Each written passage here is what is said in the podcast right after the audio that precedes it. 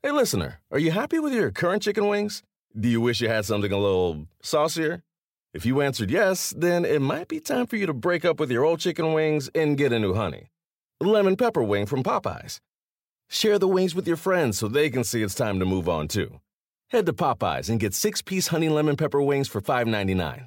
At participating U.S. restaurants, price may vary.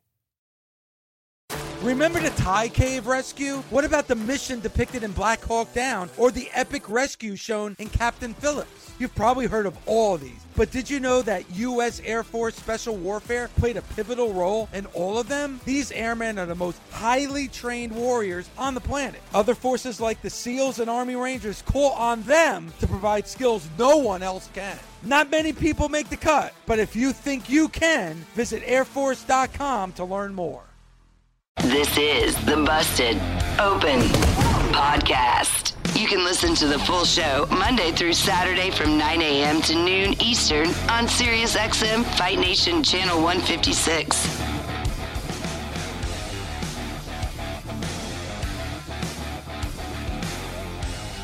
Welcome to the Busted Open Podcast. This is Dave LaGreca. On today's show, WWE Hall of Famer, TNA Hall of Famer, Bully Ray and I talk all about GCW sold out last night on FITE TV at the Hammerstein Ballroom. We talked to Lenny Leonard, who did the play by play, awesome interview with Lenny that you're going to want to hear. And somebody who was in the audience, our very good friend Sam Roberts, right now on the Busted Open podcast.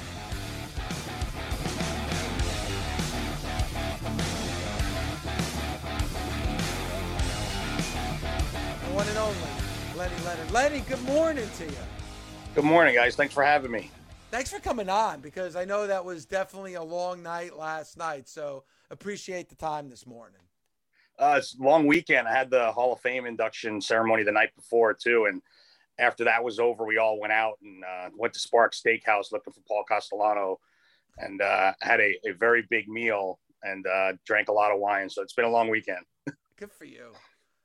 Lenny, one of the questions that I had for you about last night's show, me and Dave were talking earlier, was about the music. GCW used a lot of original music last night. There was Journey, and then there was Enter Sandman, and then you know Elton John. I'm not sure if you know or not, but did did they go about it, you know, quote unquote, the right way, or did they did they ECW wing it and just see yeah. what happens? Th- th- those are questions that I best leave unasked. Okay. so I don't. So I have plausible deniability if anybody did ever ask me. So I honestly, I, I don't know. but, but, I'm sure using that real music, as we probably all know here, lent a, a, a lot of energy and vibe to that crowd because yeah. you can't beat real music. No, it's it's a huge aspect of uh, a, a character's identification with the fans. Like when that first chord hits and they know who's coming out. It makes all the difference in the world, and especially when it's a song that everyone knows, right? When you hear Journey or Elton John, like you said, or you know, Enter Sandman, everyone right away knew, oh, this is something big's coming. I know who's coming, and you can kind of feel the energy in the crowd at that point really raise. But let's get into the energy level. Um, you know, GCW selling out that building, Lenny, before a match was even announced, which is such a great, you know, feat unto itself. But just getting that vibe. And, you know, there's a lot of people, maybe sometimes me, that talks about pro wrestling in 2022 where, you know, like a Monday Night Raw, a lot of people are kind of sitting on their hands and you don't see a lot of excitement in, in the crowd or a vibe to a crowd. That was definitely not the case at Hammerstein last night. No, and I've been in that building for shows before, and uh, it was it was as great a vibe in the building as any other show I'd ever been in there before. Uh, I was there for the first time Ring of Honor did a pay per view from that building. Uh, and it, you could just feel like a palpable tension in the air. And from the minute the doors opened, it was just a very exciting vibe in the building. And I think that's a testament to what Brett and his team have done over the last couple of years is, you know, being able to make that move to this building and sell it out with no matches announced other than the seven or eight regulars that are on the shows that you knew were going to be there. Uh, Brett really has done a good job of getting his finger on the pulse of indie wrestling and giving people what they want.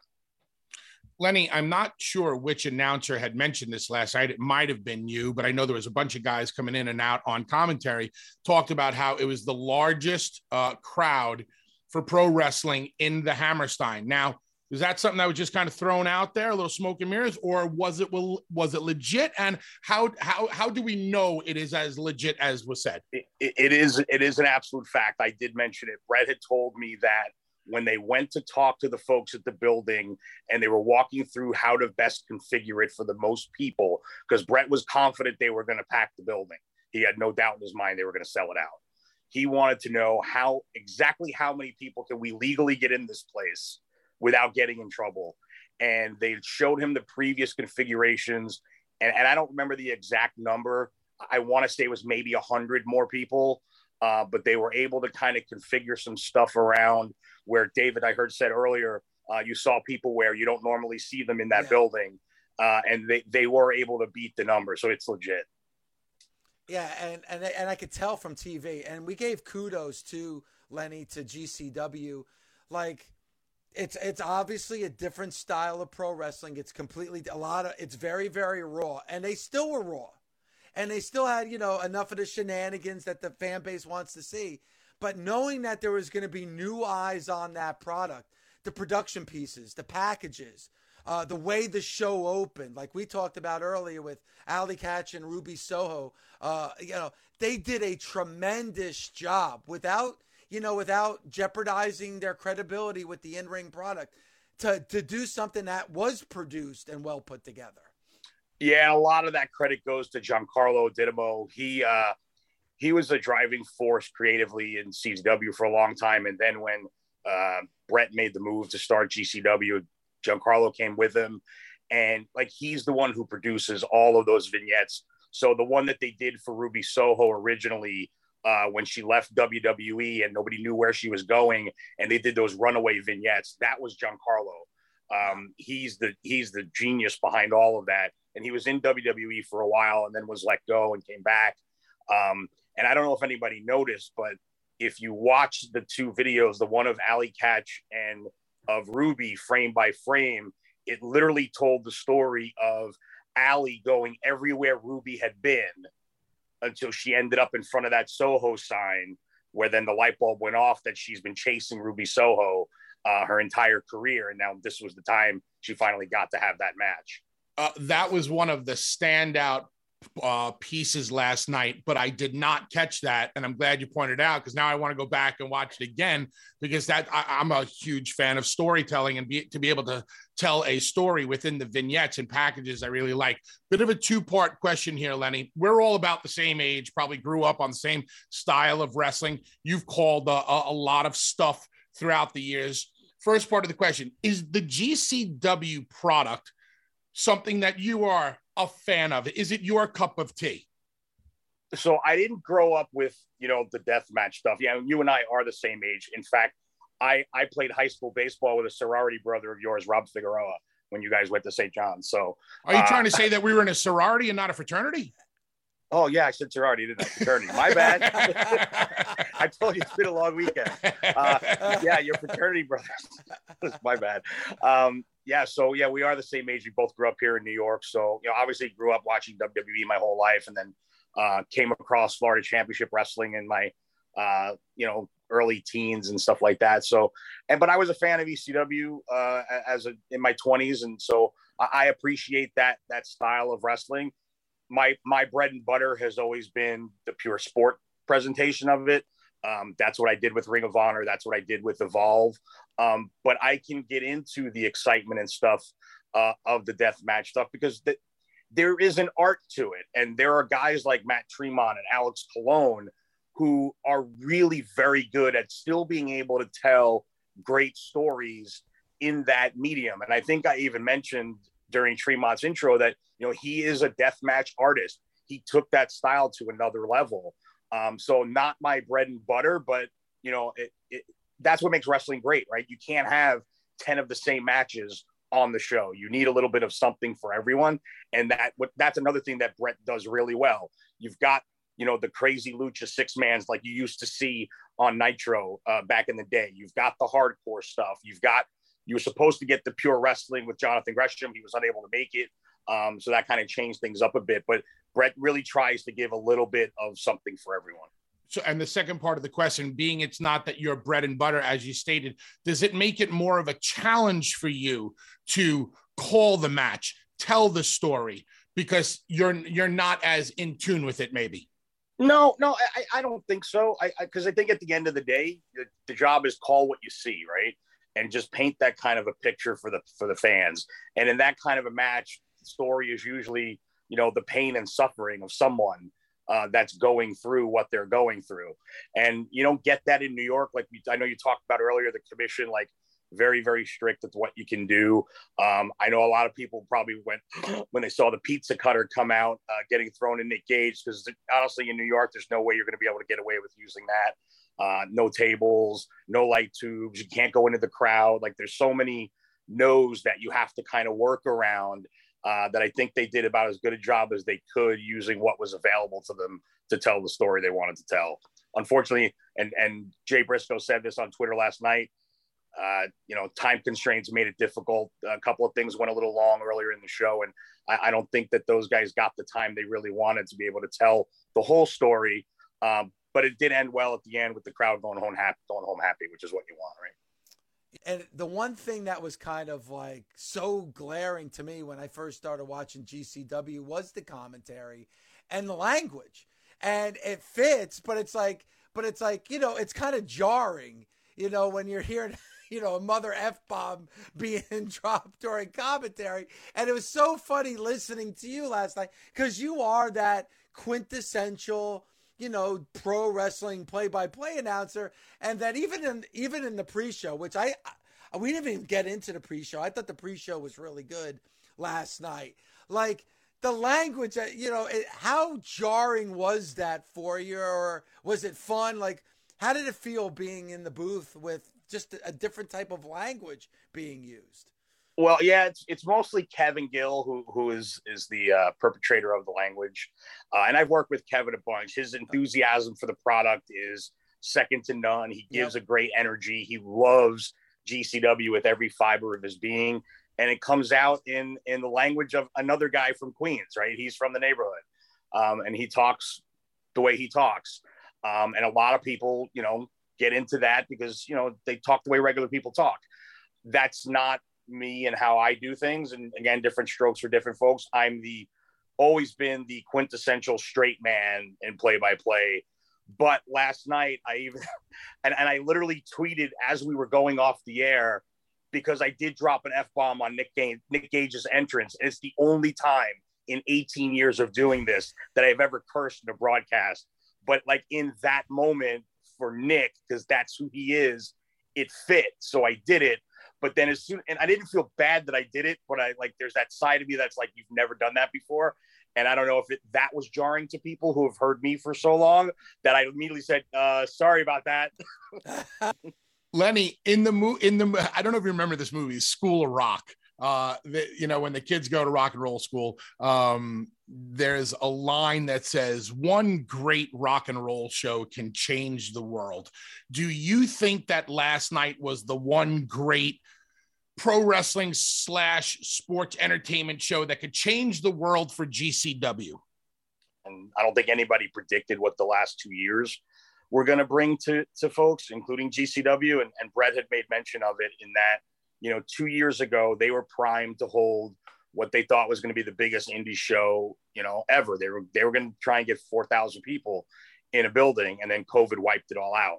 And they basically had to kind of start from scratch again to get back to where they are now. But you know, you're, you're seeing the fruits of all of their labor kind of come to fruition in that you know they're getting sellouts in LA, they're getting sellouts in Detroit, they're getting sellouts in Chicago they sold out the Hammerstein. You're seeing that kind of snowflake turning into a snowball. Um, and, you know, I, I don't know if last night was the home run that's going to take them to the next level, but I think it's going to at least set the stage for them to keep climbing that that ladder to get to where they want to get because they they are and i'll say this too uh, the folks running that company brett in particular they are extremely committed to making this as big as they possibly can. And last night and this weekend showed they spared no expense. I mean, that is the most expensive building outside of you know trying to run someplace like the Garden or the Barclays Center. You know, you're you're not going to pay more to run any building than you are the Hammerstein in New York for an indie show. That's for sure. That's the truth. Lenny, we've spent a lot of time talking about GCW this morning. There are probably fans out there in the Busted Open Nation who are not familiar with the product, who did not see the pay per view last night. You were there, front row center, calling the action. For somebody who is on the fence right now, thinking about, hey, maybe I want to check GCW out, tell me about the match or the promo or the moment that you would hang your hat on as the most compelling and convincing um, moment in time and reason to watch this pay per view? Nick Gage's entrance is something that, unless you've actually been in the building to experience it, th- there's not a whole like it. it. It's it's the closest thing that you're to get on an indie scene to the old Sandman entrance, and you know, kind of couple. It's the Sandman entrance with the Road Warrior pop is kind of like how I I look at it, in that like he literally has to fight his way to the ring to get to his match because he's just beloved by people and and you can see he doesn't fit the mold of a superstar in pro wrestling but he's got that it factor that he connects with an audience unlike anybody I've seen on the indies in a very long time. It's it's really really impressive to watch, uh, and it doesn't matter what building he's in. If it's Atlantic City, New York, L.A., uh, it took him almost two minutes to get to the ring in LA for his fight against Minoru Suzuki. And Suzuki just had to stand there and wait, like he didn't know what was going on, waiting for for Gage to get to the ring. It took that long for him to get through this throng of people. Lenny, I agree with you. I'd like to take it a step further and get your thoughts. Like you said that Gage, uh, you know, he the, the way the fans respond to him, how over he is. You said probably the most over guy on the indies. Step further. Uh, I would I would go into pro wrestling period because they they, they it, it, to me I, I, like the Sandman reference for obvious reasons, but also it's like that punk rock feel, you know, where where fans were allowed to jump on stage while the guys were playing. Think of CBGB's back in the day, or any of the you know the underground, the Cro-Mags and Madball, and all of these New York City hardcore bands. I'd go as far to say that Nick Gage has that type of emotional investment that every pro wrestler should aspire to have. Yeah, and and it's good to aspire to it, but I don't know how you produce it. It's because in Nick's case, it's really organic. Like it's it, it's that quintessential it factor where you either have it or you don't. It's not something I think you can teach. You can't you can't teach somebody how to connect with people like if you're in the perform, you could be in the performance center for 10 years. They're not going to be able to teach you how to get a crowd to react like that when you walk through the curtain. Like you're born with that. And I think a lot of times in, in the larger companies, yeah, you'll see guys get that pop when they come through the curtain, but it's almost like that Pavlov's dog pop in that, all right, that music hit. I know I'm supposed to be excited, so I'm going to make noise. Whereas when Nick's music hits, the crowd genuinely goes insane that he's coming out. Lenny, you've called a lot of big events, a lot of big matches, a lot of big shows. Where do you rank last night on your list of your accomplishments? It, it was it was really special just to be a part of it, and I know I'm I'm lucky that I'm kind of coming in and jumping on a train that's been you know rolling down the tracks for a few years. Brett and I have been trying to you know, find a way to make stuff work around my, you know, my shoot job schedule, which is pretty hectic, uh, as you of all people know. um, so, you know, it, it's been a challenge for me to do more. I'd like to do more with him if I could, because I have a ball at every show. Um, but this one, you know, the, the, the Evolve WWE Network special is always going to probably be like the crowning jewel for me, just because it's something that no one had ever done before and it's never going to be done again in that I call the live three hour show on the WWE network by myself. Uh, and that's never going to be duplicated ever. Um, and especially not for an indie group too, right? We've seen that they've made that shift away from kind of doing indie business. So I know that's something that's never going to get replicated. So I'll, I'll that one's always going to be up there. The first Ring of Honor pay per view was a big deal. That one's always going to be up there. And then this one's right there with all of them. Like those three are probably like, you know, 1A, 1B, 1C. You can kind of, whatever day you're going to catch me on, that'll be the one that probably is at the top for now. And hopefully there's more, right? Yep. I, I, don't, I'm not done yet. Thank goodness. Nope. And, and, and, and listening to you last night and watching last night to see, I mean, Lenny, you know, I, I, I remember seeing Homicide and Moxley in front of 50 people at the Ace Arena in Union, New Jersey uh, what in the back of my mind, wondering if my car was still going to be there when when, when, when I left the building. Um, you know, to see those two in action again last night. I mean, it, it kind of get you know, the hair stands up on your arm. You know what I mean? Yeah, super special for me. Obviously, so much of the great stuff I've done has been around those two guys, and getting a chance to do stuff with Mox again has really been great for me. Just because I didn't get to call his last match in Dragon Gate. I had family commitments for the first time and I couldn't remember how long. And I had been scheduled out of town uh, before that show happened. So I was didn't the, call his was, last. Was that the show at BB King's? Yeah, his last one. I wasn't there for it.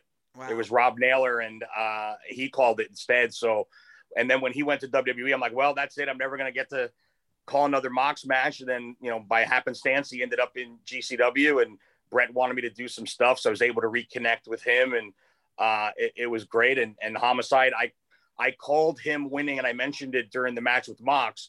It was 15 years ago in the same building in the other room that he beat Bryan Danielson to win a world title, and it was cool to kind of bring that all full circle, especially in light of Jon's you know recent struggles that have been you know well documented, and uh, you know I was just so happy to see him. He looked like a million bucks. He was healthy. He's happy He's got a beautiful wife and a great, gorgeous daughter uh, that he was happily showing pictures of. So it was it was really special for me personally. You know, not Jon Moxley, the wrestler, but my friend Jonathan Good, seeing him, you know, in such a good place. Lenny, obviously there was uh, you had mentioned earlier about some of the matches may have run a little long, which might have taken away from the last match. Did it also affect Mox and Homicide? Uh, no, I think they were probably right about where they were supposed to be. I didn't I didn't have it timed out while I was watching it, but uh, I, I, don't I don't think they got rushed too much. I think it was really more the last match than than anything. Um, like we even were cutting out like all those video packages that they played. They originally had me like pitching to all of those packages with you know I had verbiage that I had written out that I was going to throw to kind of set the stage. So we had to cut that out there was going to be like a minute segment of us talking about the Hall of Fame with some video behind it. We had to cut that out. So we tried to shave, you know, as much as we could where we could while we were kind of, you know, on the fly. Um, but I think it was really just more the the tag match that kind of felt the brunt of it, unfortunately. And uh, cool seeing Thunder Rosa to kick off. I wasn't expecting to see her last night. No, when I when she got to the building, I was super excited because it's been a while since since we've kind of uh, been able to catch up with each other. And I tell you what, that crowd wanted her or LuFisto to win that battle royal badly. They really wanted it, and and I and I know they had like the really cool moment with Big Vin planned where he's kind of getting his his flowers at the end, and that's a great moment. But had uh, had they changed on the fly that finish for one of the ladies winning that match, uh, they would have blown the roof off the building. Lenny, so, what oh. what homegrown GCW guy stood out to you the most last night? Other than Nick Gage? Oh, homegrown. Uh, you know, I was really happy for Allie. Um, Allie's been, and she mentioned it in her promo in, in the Midwest a couple a week or so ago, in that she spent the first few years of her career kind of hiding behind the whiskers and the meow and doing the Allie Kat character stuff because she didn't think anybody was going to accept her uh, for who she was and and I thought it was really cool um, that she was able to kind of put on this match that she could be proud of, that Ruby was proud of, uh, and kind of show that you know she can get out there and hang with uh, the very best of them. So that I, I was really happy for Allie. Um, I was most actually I like to say who I'm most disappointed for rather than even more happy because I thought everybody did a really good job, but I was really disappointed for Nick Wayne. Um, Nick Nick Wayne's the young guy from the Pacific Northwest who uh, is a a star waiting to break out uh, on the big on the big scale soon. Um, but he is unfortunately a little too young to work in New York, and and he wasn't able to wrestle uh, because of the you know commission rules, and it was really disappointing uh, that he wasn't able to kind of have that moment because I think he's a guy that he you don't like to throw the word the word prodigy around too often. Um, but like we've seen with somebody like Rok-C uh, in Ring of Honor winning winning the women's tournament there at such a young age, 19, 20, and how advanced she is. This kid is all that. He is really, really good. And, and he's going to be a guy you need to watch down the line. Lenny, love you. Thanks so much for the time this morning. We really appreciate it. Hey, everybody, this is Lindsay Rhodes. And with the NFL playoffs underway, what better time than now to check out my podcast, The NFL Road Show? We're going to break down the biggest games, key players, every angle in between with guests that go past the low hanging fruit and get to what you really need to know. We'll have new episodes every Monday and Thursday, all the way through Super Bowl 56 in my hometown of Los Angeles. So please subscribe today wherever you stream your podcasts or listen on the SXM app, included with most subscriptions.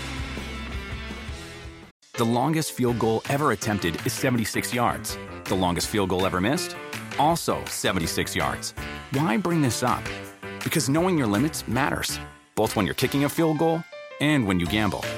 Betting more than you're comfortable with is like trying a 70 yard field goal. It probably won't go well. So set a limit when you gamble and stick to it. Want more helpful tips like this? Go to keepitfunohio.com for games, quizzes, and lots of ways to keep your gambling from getting out of hand. The best part of spring cleaning takeaway is the post clean clarity you get. It's kind of like when you find out you've been paying a fortune for wireless when Mint Mobile has phone plans for $15 a month when you purchase a three month plan. It's time to switch to Mint Mobile. All plans come with high speed data and unlimited talk and text delivered on the nation's largest 5G network. Ditch overpriced wireless with Mint Mobile's limited time deal and get three months of premium wireless service for 15 bucks a month. To get this new customer offer and your new three-month unlimited wireless plan for just 15 bucks a month, go to mintmobile.com slash busted open. That's mintmobile.com slash busted open. Cut your wireless bill to 15 bucks a month at mintmobile.com slash busted open. $45 upfront payment required, equivalent to $15 a month. New customers on first three-month plan only. Speed slower above 40 gigabytes on unlimited plan. Additional taxes, fees, and restrictions apply. See Mint Mobile for details. Warmer, sunnier days are calling. Fuel up for them with Factor's no prep, no mess meals. Meet your wellness goals in time for summer thanks to the menu of chef crafted meals with options like Calorie Smart, Protein Plus, and Keto. Factor's fresh, never frozen meals are dietitian approved and ready to eat in just two minutes. So no matter how busy you are, you'll always have time to enjoy nutritious, great tasting meals.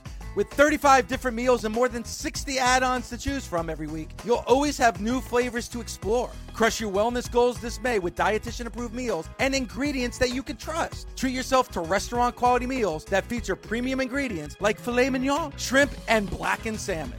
Head to factormeals.com slash busted50 and use code busted50 to get 50% off your first box plus 20% off your next month. That's code busted50 at factormeals.com slash busted50 to get 50% off your first box plus 20% off your next month while your subscription is active.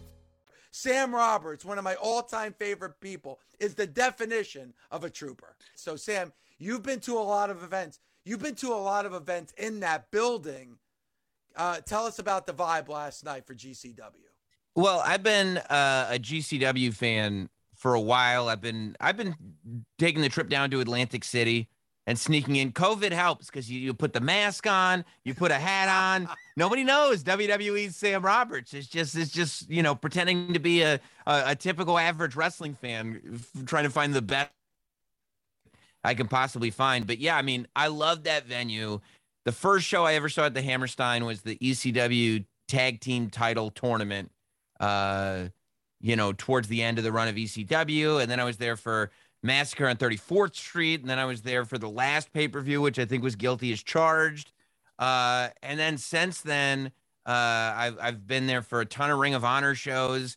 Uh, I wasn't there for one night stand, but I did get to see Bully Ray working the upstairs room when Impact was at the Manhattan Center.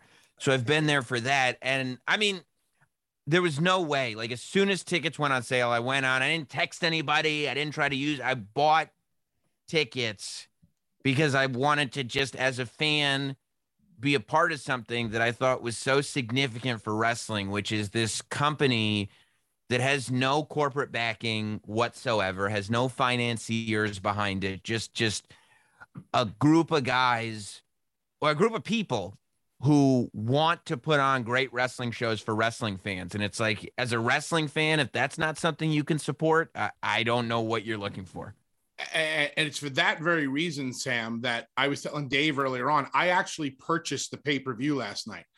And I'm not like, I haven't seen a lot of GCW, but the fact that this has been such a, a DIY type of project that is very ECW reminiscent for me. I was like, sure, you can have my $25 and an opportunity to, to, you know, to, to earn me as a fan. And I, you know, listen, do I agree with a lot of stuff that went on in the ring? Absolutely not. Everybody knows how I feel about certain aspects of wrestling, but I'll be damned if that was not an entertaining show that their fan base loved with tons of energy. And I, the way they went off the air to me was as good as maybe even better, maybe than the Sandman's entrance because it, I think it was the different camera shot, which I don't know if you've seen yet from the Hammerstein of getting Nick Gage in the ring with everybody going MDK and the entire uh, Hammerstein, you know, uh, you know, chanting along with him. And when you can capture those kind of moments, it says a lot. And GCW, you wouldn't ex- like if somebody would have said to me, if you were Dave, would have said, "Hey, GCW is going to capture such moments. It's going to be reminiscent of one night stand." I'd be like, "Eh, I don't think they can pull it off," but they sure as hell did.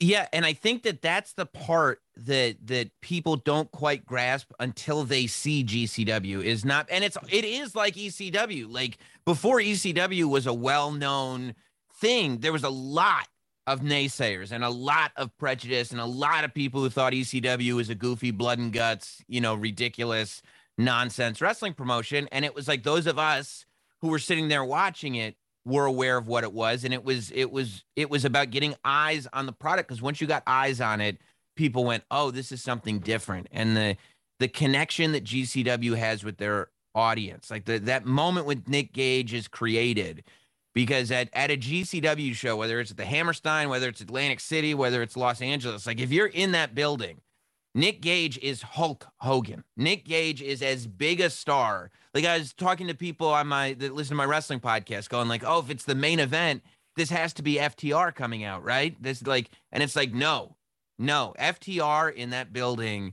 In any other building, FTR could main event any show, of course, but in that building, if it's not, there's no star in the world bigger than Nick Gage. And I, but but I think if you go down that show, it's like Joey Janela is a hero to the GCW audience. You heard when Allie Katch came to the ring. You heard how people cheered for her. People booed Ruby Soho, who's one of the most popular female wrestlers in the world because they love Allie Katch so much.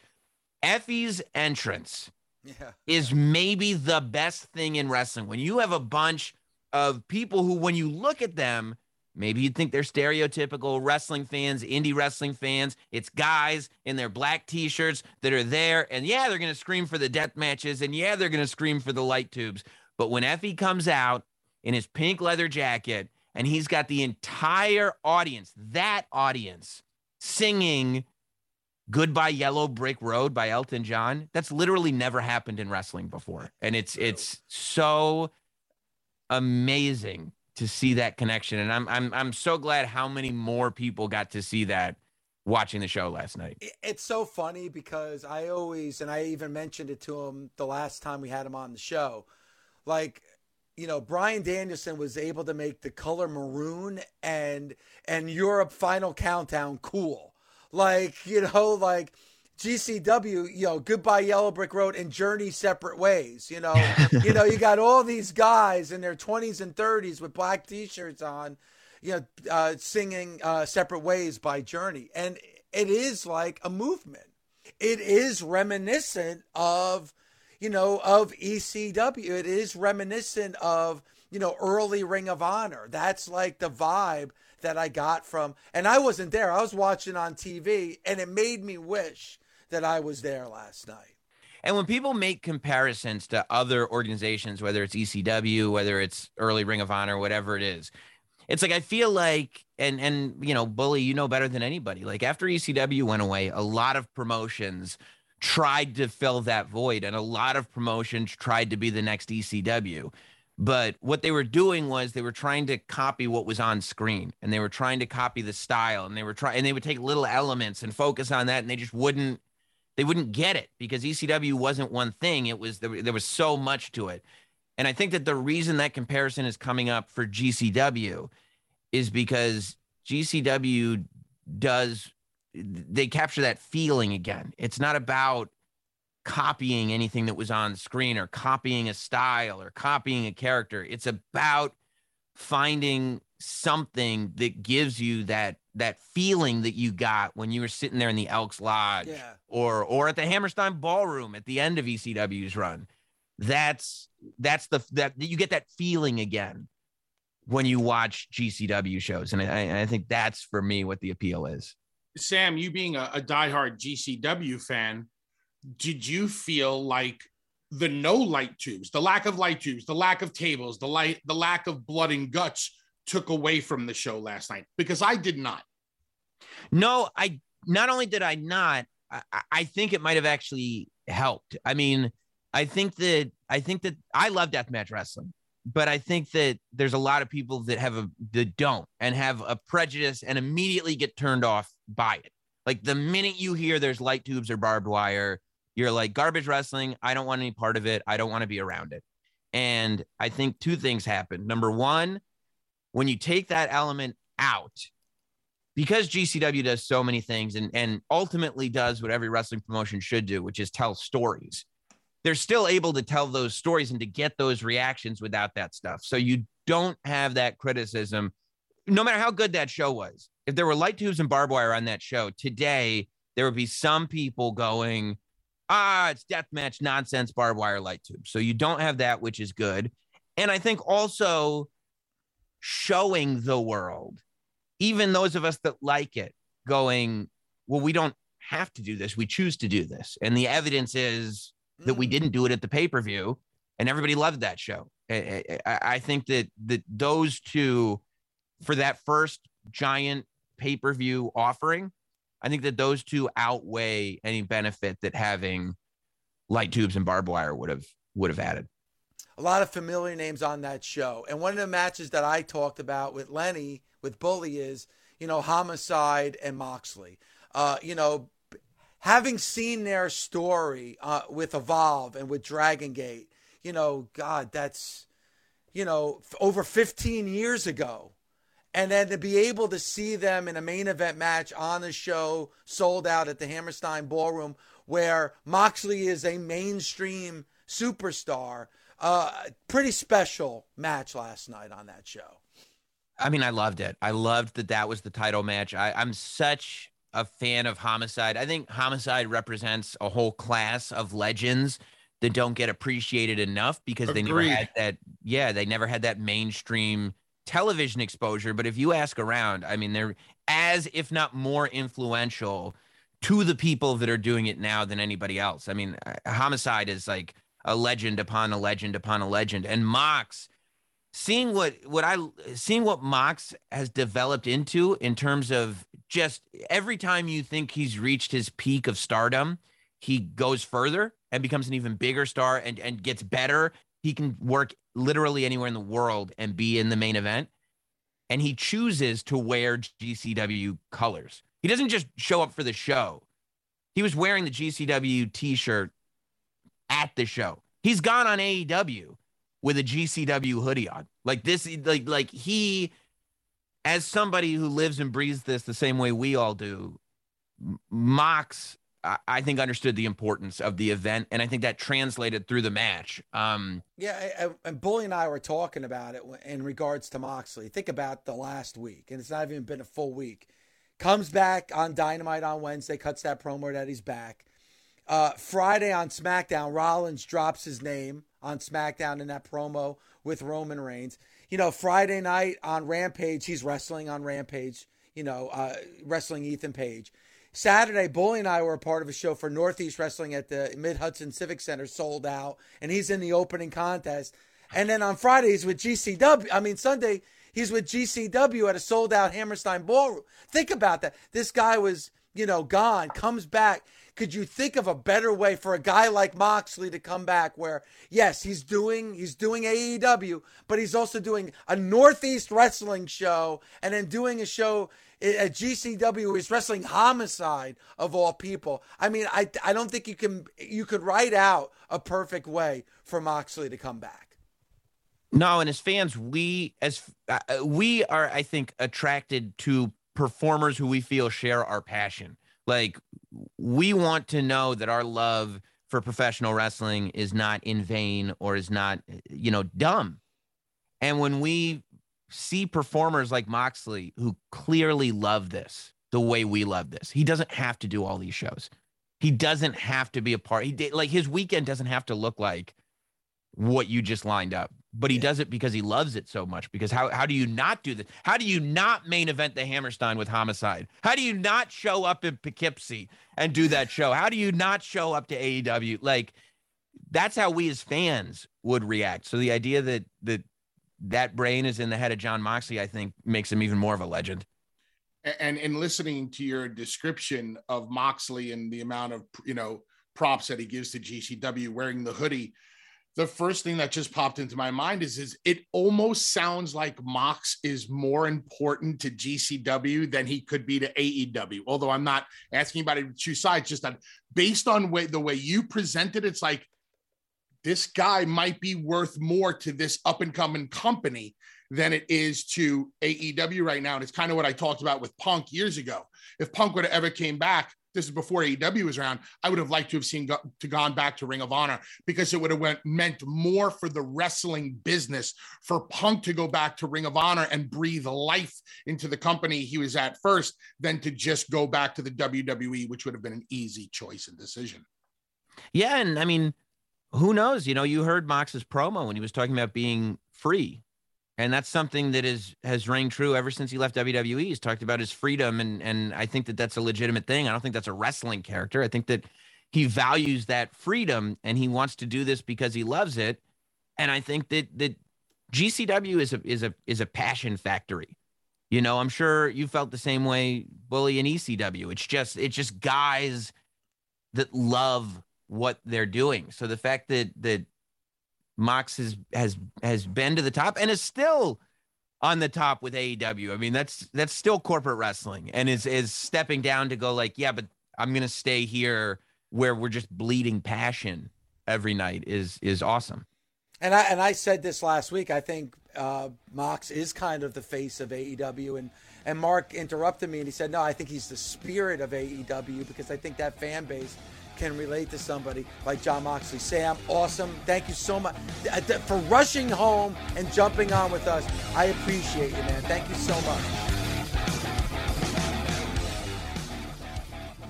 Busted Open is part of the SiriusXM Sports Podcast Network. The producer is Gabby Laspisa. The associate producer is Andre Viola. Sound design by Neri Balon. Special thanks the SiriusXM Senior Vice President of Sports Programming and Podcasting, the legendary Steve Cohen, and SiriusXM Fight Nation Program Director, Mother Marissa, Marissa Rivas. SiriusXM Podcasts. Reese's peanut butter cups are the greatest, but let me play devil's advocate here. Let's see. So, no, that's a good thing. Uh, That's definitely not a problem. Uh, Reese's, you did it. You stumped this charming devil. The longest field goal ever attempted is 76 yards. The longest field goal ever missed? Also 76 yards. Why bring this up? Because knowing your limits matters, both when you're kicking a field goal and when you gamble. Betting more than you're comfortable with is like trying a 70 yard field goal, it probably won't go well. So set a limit when you gamble and stick to it. Want more helpful tips like this? Go to keepitfunohio.com for games, quizzes, and lots of ways to keep your gambling from getting out of hand.